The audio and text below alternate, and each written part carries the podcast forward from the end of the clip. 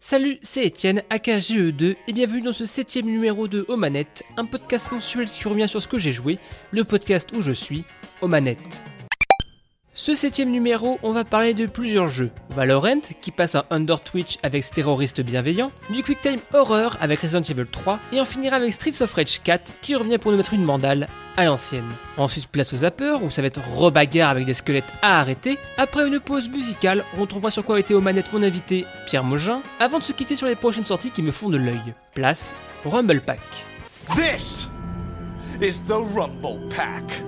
On va commencer par le jeu un peu surprise, Valorant, sorti comme ça par hasard sur internet. Coucou, tu veux voir ma bêta Une bêta fermée quasiment ouverte qui a déboulé d'un coup. Il faut dire qu'il faisait partie du line-up des jeux annoncés lors des 10 ans de League of Legends, avec entre autres Legends of Runeterra, un projet de combat Project L, et ce mystérieux FPS Project A.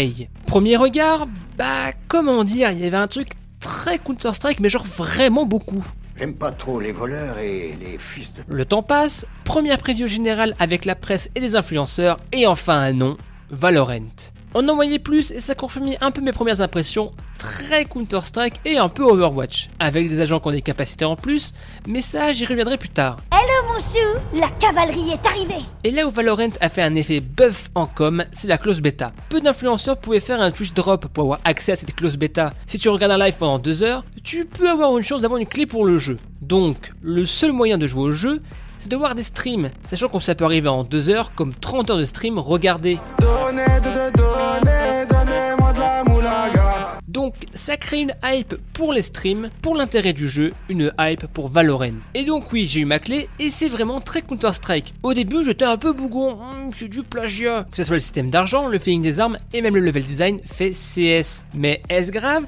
Est-ce si vrai? Il faut dire que Counter a été mon premier FPS online. J'ai beaucoup d'affect avec lui. Donc ça me faisait bizarre de voir un concurrent comme ça. Et en vrai, c'est Counter réinventé comme il faut. 80% CS, 15% Overwatch, 5% Rainbow Six.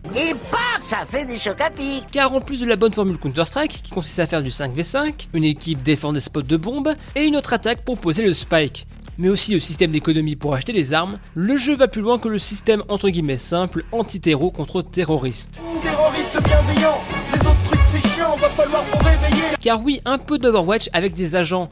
Contrairement à Blizzard, les différences sont plus petites, mais comme il faut. Pas d'armes spécifiques, mais des outils capacités différentes. Par exemple, Sage est la healeuse. Une capacité de base qui peut soigner les alliés, mais elle peut aussi ressusciter un allié avec un coup ultime après avoir rechargé des orbes. Et elle peut acheter des capacités en plus, comme créer des murs ou ralentir tout le monde sur une zone. Ça fait comme des pizzas 4 chaussures. Elle, c'est la healeuse, mais aussi Cypher, mon chouchou, qui peut poser des caméras à la Rainbow Six ou des fils de détente qui peuvent détecter les ennemis pas assez discrets. Des héros qui se différencient assez, mais pas trop. Un vrai plaisir à jouer. Le seul gros problème que j'ai avec ce jeu, bah, c'est que ça manque d'âme. Les niveaux manquent d'âme. Et surtout les héros et les armes. Alors que bon, Chariot, ils sont très bons. Y'a qu'à voir League of Legends. Là, à part Cypher, et encore, j'ai l'impression d'avoir vu les héros déjà mille fois. Déjà même les armes. Impossible de dire qui est la fantôme, qui est la vandale entre toutes ces armes noires et c'est dommage. Valorant est prometteur, une bêta très solide avec déjà 3 terrains et un système de jeu bien foutu, même qui améliore la formule Counter-Strike, comme les achats d'équipe ou le ping, reste plus qu'à apporter cette folie, ce caractère dans la DA. Surtout qu'Overwatch est en perte de vitesse. Riot a un coup à jouer. Hello mon chou, la cavalerie est arrivée. Eh, c'est moi qui le dis ça Deuxième jeu, Resident Evil 3 Remake. Après l'excellent remake de Resident Evil 2, Capcom a annoncé un étrange jeu, Resident Evil Resistance, un jeu multijoueur asymétrique, une équipe joue les survivants, un le mastermind qui place ses ennemis. Moi, j'aimais bien le principe, mais Internet avait son avis. Fait du bruit tellement c'était claqué au sol. Claqué? Le temps passe et avant State of Play, le Nintendo Direct de Sony, s'annonce pour parler du futur line-up. Un nouveau trailer pour Resident Evil Resistance? Oui, mais surtout l'annonce du remake de Resident Evil 3. Et Resistance n'est plus un spin-off, mais un mode multi en plus à Hero 3. C'est la fête Malheureusement, cette surprise a été un peu gâchée par une fuite qui annonçait déjà ça sur le PlayStation Store. Mais revenons au jeu. On incarne Jill Valentine, des Stars, à Raccoon City. Tandis qu'elle fait des mauvais rêves, elle se fait pourchasser par une vilaine bête, le Nemesis. Resident Evil 2 Remake a été une bonne base pour la série. Sublime avec le Hero Engine, une caméra et un jeu plus souple, Hero 3 Remake reprend cette formule et encore plus action. Le rythme est encore plus soutenu avec le Nemesis qui nous poursuit, la tension est palpable, nous nous pourchassons sans relâche avec plus ou moins de surprises. Derrière la banquette, je vous vois. Quoi? Le jeu est une réussite, l'action est bien présente sans être too much, car on est toujours limité en munitions. Tirez plus, mais tirez bien, en utilisant bien le décor, une aventure bien cool, mais surtout bien courte malheureusement. Une première game en cherchant pas mal de secrets, c'est 5 heures pour ma part. Alors oui, à l'ancienne, on farmer les points pour débloquer des bonus. Resident Evil 2 avait la chance, lui, d'avoir deux points de vue dans le scénario. Là, le multi est sympa avec son gameplay symétrique, mais le solo est vite plié, c'est un peu frustrant. On est un peu comme ça. Another one. La plastique est bonne comme toujours avec ce moteur, la VF aussi, qui des fois en fait des tonnes comme il faut. Il y a juste le vieux commandant Mikhail Victor qui semble toujours à l'ouest. Il s'agit d'un agent d'élite des forces spéciales de la police de Raccoon, le Stars. Je suis tellement vieux. Resident Evil 3 Remake est une bonne revisite, peut-être un peu trop dans la veine du matériel de base, mais les ajouts sont bienvenus, comme les liens bien plus flagrants avec Resident Evil 2, un titre que je conseille aux gens qui veulent prolonger l'expérience Resident Evil 2. Si vous avez adoré ces RE2 revisités et que vous voulez quelques heures de plus à Raccoon City, allez-y. Finalement, dans un jeu court contre la montre, le vrai Nemesis, c'est le chrono. On termine par le retour de la bagarre, l'empereur de la baston, le président des Torgnoles, Streets of Rage 4 qui revient sur nos consoles et PC. La bagarre. Streets of Rage 4 était annoncé le 20 août 2018, avec derrière de Temu et plusieurs équipes derrière. Guard Crush Games qui avait fait il y a quelques années un jeu indé très inspiré des SOR, Streets of Fury, avec des acteurs digitalisés à Mortal Kombat. Des acteurs, mais pas que. Des guests comme Kayane, Yamato, Bob Lennon ou encore Benzai. Mais il y a aussi Lizard Cube, studio à qui on devait le très beau et très bon remake Wonder Boy de Dragon Strap. Dotemu, Guard Crush Games et Lizard Cube, c'est un peu la triforce du camembert. Trois boîtes françaises qui s'allient pour créer une suite à une saga culte, la belle France de la bagarre. Et pas n'importe laquelle. La France du général de Gaulle. Le jeu est donc sorti le 30 avril sur PC, Switch, PS4 et Xbox One, mais alors 15 ans après, qu'est-ce qu'on a? J'arrête le faux suspense, c'est une petite bombe entre tradition et modernité pour aller dans le cliché. La trame prend place 10 ans après le troisième opus, Mr. X est mort, mais ses enfants, les jumeaux Y, prennent le flambeau, à deux doigts d'avoir la génération Z. Bref.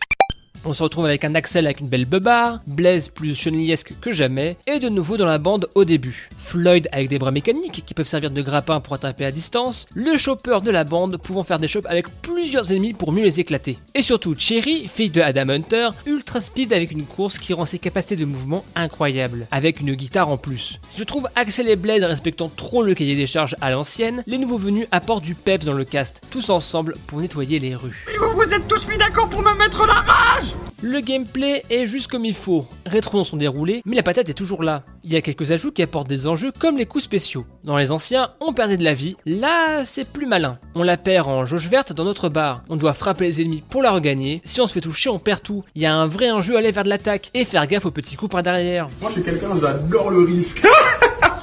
j'adore le risque. Bref, on a le savoir-faire de War Crush Games pour l'aspect expérimentation du beat'em all, l'ADA sublime de Lizard Cube, et ça fait du bien. Alors oui, c'est très à l'ancienne, hein, 12 niveaux et basta, mais il y a pas mal de persos à débloquer des anciens jeux. Et là où j'ai eu vraiment l'esprit soufflé, c'est qu'ils s'intègrent parfaitement avec leur gameplay. C'est pas juste un hommage bancal, c'est un vrai bon ajout. Streets of Rage 4 est une lettre d'amour à cette vieille saga. Même le scénario repris d'un épisode de Totally Spies remplit la fonction. C'est un titre efficace, des bons ingrédients, une bonne recette et un peu de folie. On a même un niveau avec un ascenseur, comme 99% des beat'em all de l'époque, l'un des plus épiques que j'ai vu au passage. Street of Rage 4 est disponible le 30 mars un peu partout, et cerise sur le biscotto, c'est qu'il est compris sur le Game Pass Xbox et PC. Entre ce jeu et Sonic Mania, Sega ressort ses anciennes licences des plus belles manières. J'espère perso un nouveau Fantasy Online désormais. Et on passe aux zappers.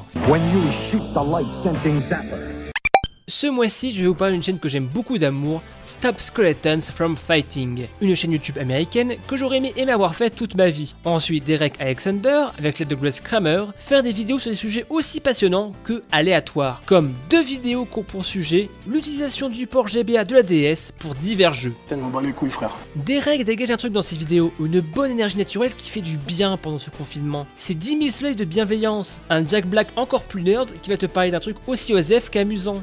I'm here to tell you about the word octagon. En classique que je recommande dans ces vidéos, il y a celle sur le VMU, la carte mémoire de la Dreamcast, les jeux en 3D sur Game Boy et Game Boy Color, car oui, ça existe madame, et un truc sur le summum de la nerderie, Mario 64 et Wave Race 64 Shindu, des éditions spéciales sorties exclusivement au Japon avec 2-3 trucs que seuls les fans hardcore pourraient voir. Bref, c'est en anglais, mais ça peut la comprendre, ça parle de jeux vidéo tranquillement, il mérite de votre temps et ça va remplir vos piles d'énergie positive. On passe au Transvibrator.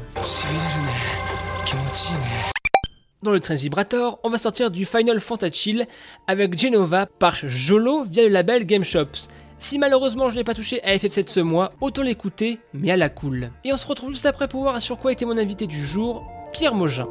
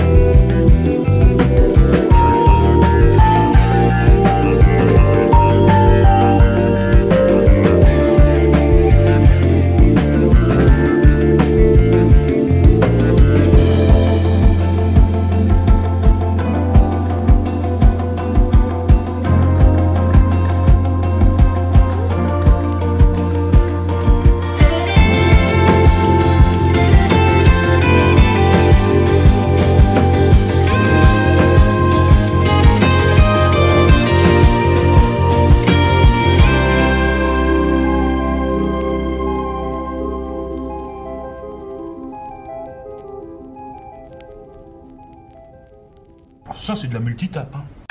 Ce soir, je reçois un homme autodéfini comme un barbu qui écrit, rédacteur mercenaire aux moult cibles, du canard extra au geek JV, auteur adepte du terraforming et son FF6, ou encore dévoué à Devolver. Ce soir, je reçois Pierre Mogin. Comment ça va? Eh ben écoute, ça va bien et toi?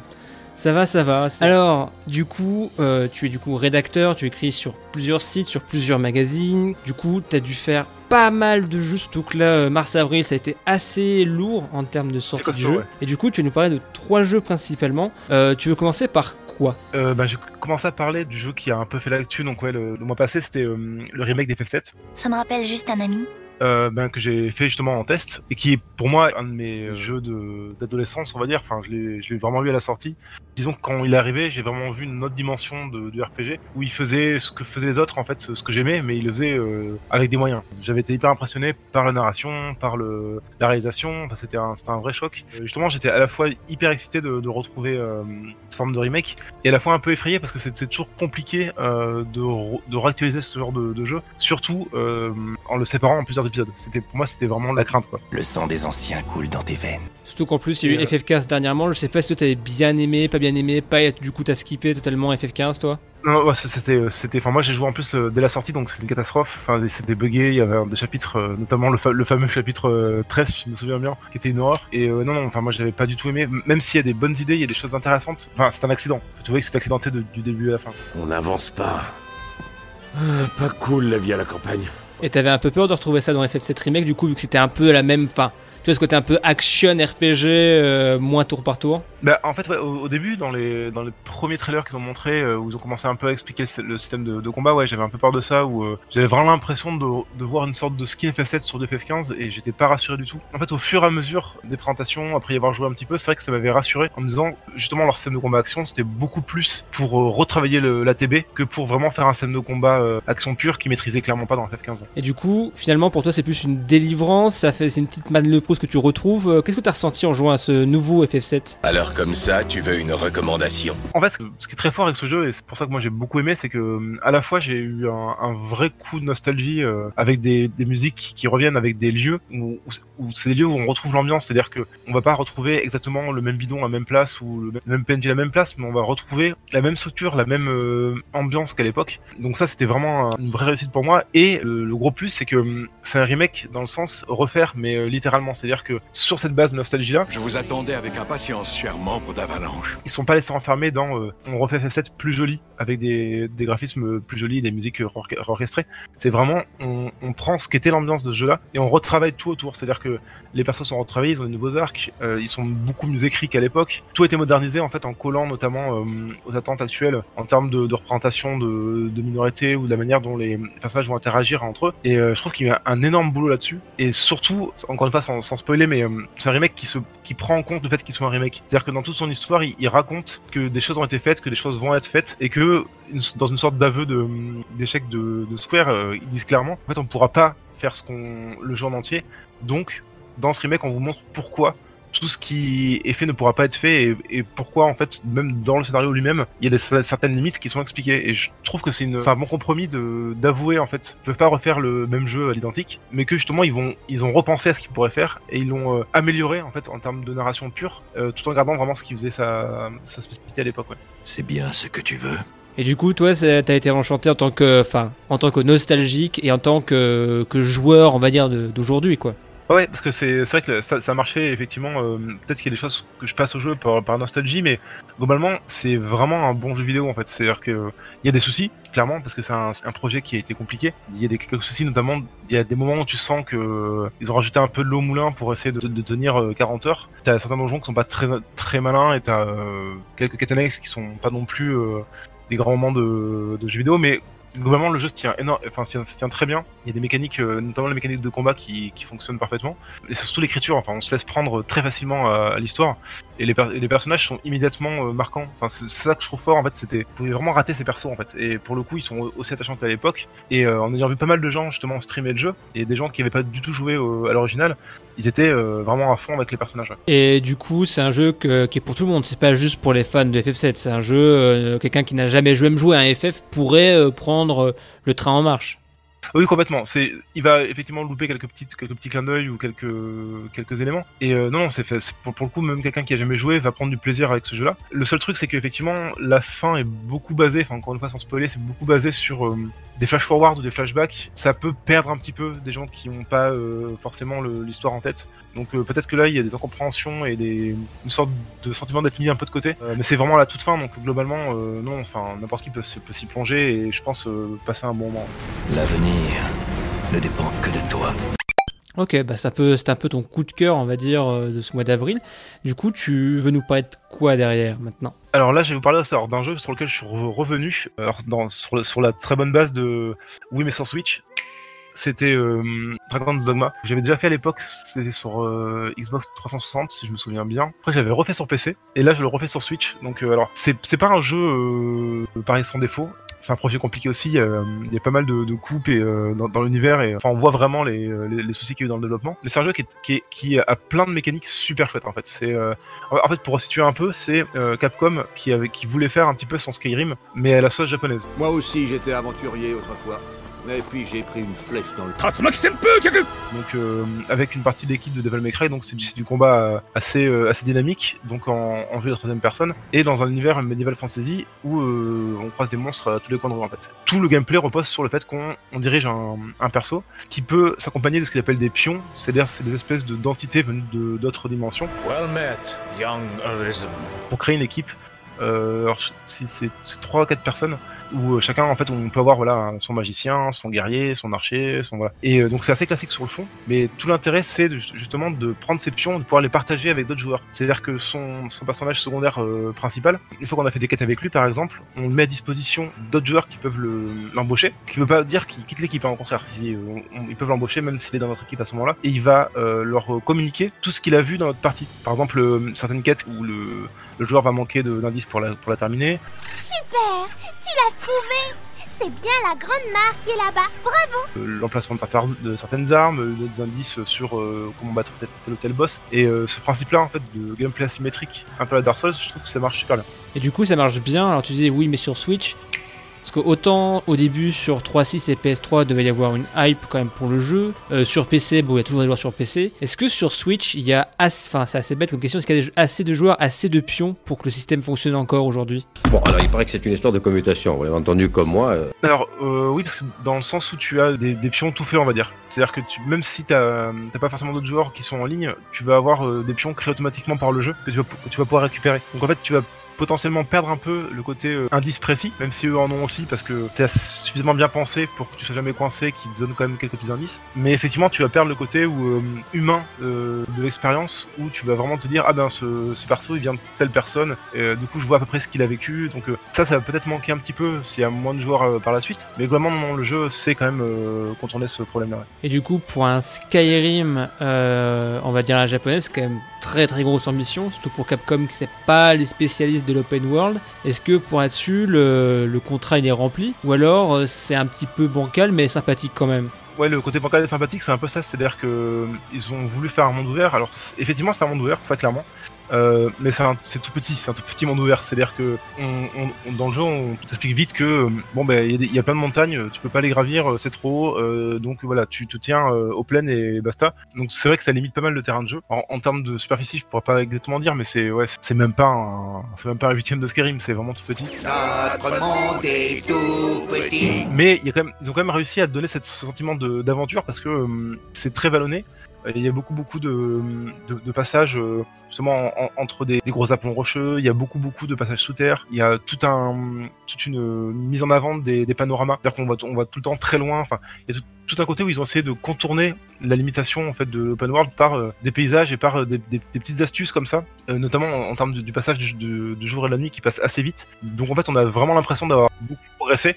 Même si on a fait, on va dire, un petit kilomètre euh, sur, sur la map, comme la nuit tombe vite, on a vraiment l'impression d'y avoir passé une journée. Donc il y a peu- plein d'astuces comme ça qui permettent d'avoir l'impression d'être dans un grand monde, mais qui est au final tout petit. Et du coup, si tu rejoues une troisième fois, c'est vraiment cette aventure, c'est le gameplay, c'est le pion, c'est un peu tout ça. Déjà, jouer une fois, c'est cool. Jouer deux fois, c'est que t'as envie. Et l'acheter une troisième fois, oui, mais sur Switch, c'est qu'il y a vraiment un coup de cœur. C'est quoi qui fait que t'as rejou... tu as envie de jouer une troisième fois à Dragon's Dogma? Bah, en, en fait, c'est parce que je, euh, déjà j'accroche beaucoup à l'ambiance. C'est vraiment l'ambiance Heroic Fantasy à la, à la Lodos. En fait, c'est- enfin, c'est moi, c'est un truc qui me parle vraiment. Donc vraiment les, les canons de la fantasy japonaise. Lodos, l'île maudite. une sorte de mélange entre le système de combat très va- enfin qui est tr- assez euh, travaillé c'est à dire que il y a tout un côté euh, bah, purement euh, Devil May Cry c'est c'est, euh, avec des combos avec euh, le fait de pouvoir euh, euh, juggle les, euh, les adversaires euh, il y a tout un côté comme ça très dynamique. Et il y a aussi le fait de pouvoir monter sur les monstres et de pouvoir les frapper en fait sur des sur certains endroits spécifiques pour les faire chuter, pour euh, trouver des, faiblesses. Et euh, chaque monstre, c'est une espèce de, c'est une sorte de mini Shadow of the Colossus quoi, où il faut essayer de trouver comment le battre euh, parce qu'ils sont souvent très puissants. Il y a tout un jeu comme ça, David contre Goliath, qui marche très bien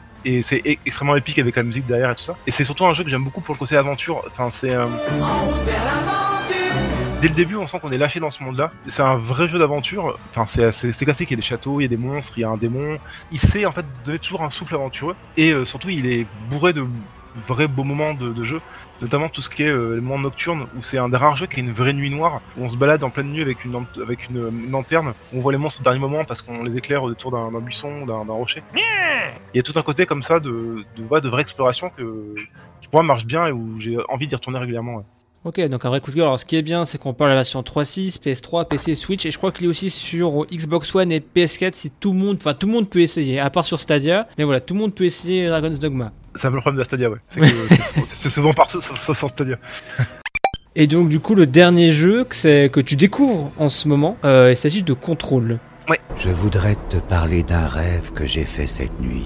Bah, Control, en fait, j'en avais beaucoup entendu parler euh, au moment de sa sortie, mais avec euh, le boulot, j'avais pas eu le temps de m'y mettre encore. Donc là, effectivement, comme de fait, on est un peu coincé chez nous, euh, je me suis dit que j'allais j'allais m'y mettre. Et bah non, c'est, enfin, pour l'instant, je suis, euh, je suis assez impressionné, euh, notamment, enfin, en termes de, direction artistique. Je prends une claque à chaque fois que je découvre une, partie du, monde proposé. Il y a vraiment un côté, euh, une, espèce d'architecture, très brute, très bétonnée, avec des, euh, lignes extrêmement fortes, euh, des, des, dégradés de couleurs extrêmement violents. Enfin, il y a tout un côté extrêmement, enfin, très bizarre en fait. C'est un, jeu où tout est bizarre. On est dans une sorte de, enfin, pour expliquer un peu, on est dans une sorte de d'institut qui se modèle un peu tout seul, qui a une sorte de conscience. Et donc en fait, chaque aile, donc il y a l'aile, je sais pas. Euh, de la sécurité, l'aile de, de la recherche, et qui est, qui est limite aussi grande qu'un qu'un petit monde. C'est un peu, un peu le triple à Doctor Who. En fait, c'est plus grand à l'intérieur qu'à l'extérieur, mais c'est vraiment ça. En fait, on a cette, cette espèce de, de, moment de folie où tout est bizarre. En fait, où on sent qu'il y a une. Les, personnages agissent, bizarrement. Il y en a aucun qui a des dialogues vraiment, euh, vraiment normaux. Ils ont tous un truc à cacher. Enfin, il y a une ambiance de paranoïa en fait dans ce dans le jeu.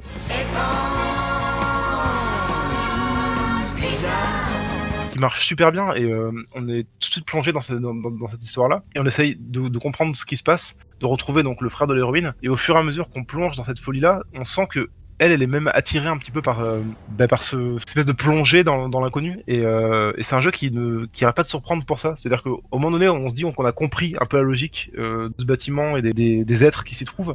En fait, on est à chaque fois, on s'est coupé l'herbe sous le pied par une révélation, par euh, un élément qu'on n'avait pas qu'on n'avait pas vu, par un, un, un, décalage complet par des moments complètement absurdes. Je suis assez bluffé en fait en, en, en termes de, de, de, vraie expérience de jeu. Ouais. C'est un jeu qui surprend tout le temps quoi. C'est du genre euh, tu te promènes, t'es sur, enfin surpris par l'architecture, mais après t'es surpris par le propos derrière, c'est ça? C'est qu'en fait, pour donner une, une petite idée, c'est euh, c'est une sorte d'institut. Alors pour les gens qui connaissent, euh, ça s'approche un peu de la fondation SCP en fait. Euh, c'est une espèce de, de, de, de creepypasta qui imagine que euh, une sorte de société qui protège des, des choses euh, qu'on ne devrait pas connaître, un petit peu ésotérique. Donc là, c'est un peu ça, c'est-à-dire que c'est une fondation qui protège, des objets qui sont ba banaux, enfin banals dans des, je sais pas, un téléphone par exemple. Et ce téléphone, quand on décroche, on peut appeler une sorte de dimension supérieure avec une sorte de groupe qui s'appelle le comité qui donne des indications spécifiques. Ici la voix. On peut trouver par exemple un cheval à bascule qui permet de se téléporter. Enfin, il y a plein de choses comme ça et où en fait chaque objet a potentiellement un pouvoir euh, extrêmement puissant et on, tombe toujours un peu bêtement devant en sachant pas trop euh, comment il fonctionne. Et à chaque fois on est surpris de la, puissance de ces de, ces, de ces choses-là qui, qui ont l'air complètement euh, anodines en fait. Et c'est un jeu qui, qui, qui se base uniquement là-dessus. C'est-à-dire que à chaque fois qu'on rencontre une personne, on va se dire bon, c'est une personne je peux lui faire confiance, elle a l'air normale. Et à chaque fois par un, un petit mouvement, par un, une petite parole, on va voir qu'elle est complètement aussi complètement euh, phagocytée par la par la folie qui se qui, qui se diffuse dans cet univers-là. Et c'est pour ça que je trouve ça intéressant d'être toujours sur la brèche. En fait, c'est un jeu qui est hyper agréable à jouer, mais où on se sent jamais bien. Et euh, c'est rare les jeux comme ça. Je pense que je me le ferai à l'occasion aussi. C'est un jeu qui, qui m'attire aussi. Enfin, je suis vraiment curieux de ce que propose. Autant Quantum Break, ça m'avait laissé un peu de marbre, un peu trop, euh, on va dire, hollywoodien dans la plastique. Là, ouais. là, il a un, vraiment bizarre, mais dans le bon sens du bizarre, quoi. Pas le bizarre, enfin, le bon bizarre. Voilà, le bon ouais. bizarre qui, qui intrigue et qui a envie de, de laisser explorer. Au début, beaucoup de gens trouvaient ça effrayant.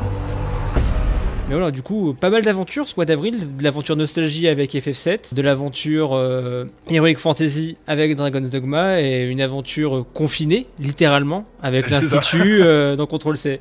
C'est pour euh, exilier le démon C'est pourquoi euh, Control moi, c'était vraiment parce que quand j'ai lu en fait le, le pitch, ça m'a vraiment rappelé euh, des séries, des, des, un imaginaire que j'aime bien. Enfin, comme je disais, la, fondation ACP que je trouve, je trouve assez brillant en fait. Toute l'imagination qu'il y a derrière. Ça me rappelle aussi un, une super série qui s'appelait The, Lost Room que j'avais adoré, qui, était une série euh, très maligne, un peu à la fringe euh, dans le dans le dans l'idée. Et en fait, quand j'ai lu vraiment ce pitch-là, ça m'a rappelé tout ça. Je me suis dit bon, ça c'est un jeu qui me parle de base. Et euh, justement, j'ai vu les trailers, j'ai vu à quoi ressemblait le jeu. Là, je me suis dit en plus, il a ce côté complètement décalé et, et fou visuellement. Je trouve qu'il y a assez peu de jeux qui arrivent à mêler les deux en fait. Et euh, c'est pour ça que j'ai eu un coup de cœur direct. Et effectivement, alors en parlant de confinement, de confinement, effectivement, un jeu où tu restes toujours dans un, environnement fermé, euh, où justement sortir est un danger. C'est vrai que c'était pas forcément la meilleure idée, mais euh, mais c'est un jeu qui qui, qui, qui prend vraiment au trip, donc c'est ça permet de s'évader même en restant confiné.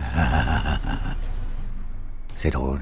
En tout cas, merci Pierre. Euh, du coup, est-ce qu'on peut te lire, enfin, actuellement, est-ce qu'on peut te lire prochainement euh Alors, ouais, alors, euh, en, en, ce moment, j'ai un dossier sur euh, Canard PC sur l'évolution entre le FPS et les, ce qu'on appelle le Walking Sim maintenant, donc tout ce qui est Firewatch, euh, Direster et tout ça. Et ben pareil, là, je, je, il va y avoir un hors-série qui va sortir où je vais écrire aussi pas très longtemps, il me semble. Et dans le prochain, j'y vais le mag et peut-être Video Gamer s'il sort malgré le, le, confinement les problèmes d'impression. Ouais. En gros, si vous achetez un magazine jeux vidéo, vous avez deux chances sur trois de tomber sur Pierre. C'est un peu ça. bah, merci de ton temps, euh, bon courage et, et, bon contrôle. Merci et merci à toi. Salut.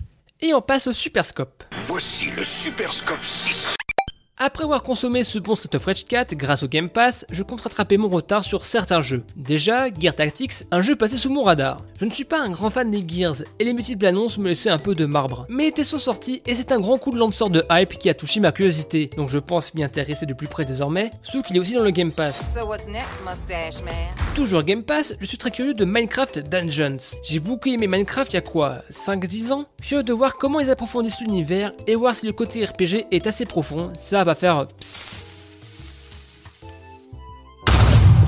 Et dernier jeu qui attire mon œil, Xenoblade Chronicle Definitive Edition. À force de voir Shulk dans Smash rigoler de ses phrases, I'm really feeling it bah, j'ai envie de voir ce fameux RPG. Beaucoup de gens en disent du bien, c'est la bonne occasion pour moi de l'essayer. J'avais lâché à l'époque Chronicle X sur Wii U, pourtant il y avait des mechas. Là, j'ai bon espoir. Now it's time. Merci d'avoir suivi ce septième numéro de Omanette, un podcast produit par Club Katsu.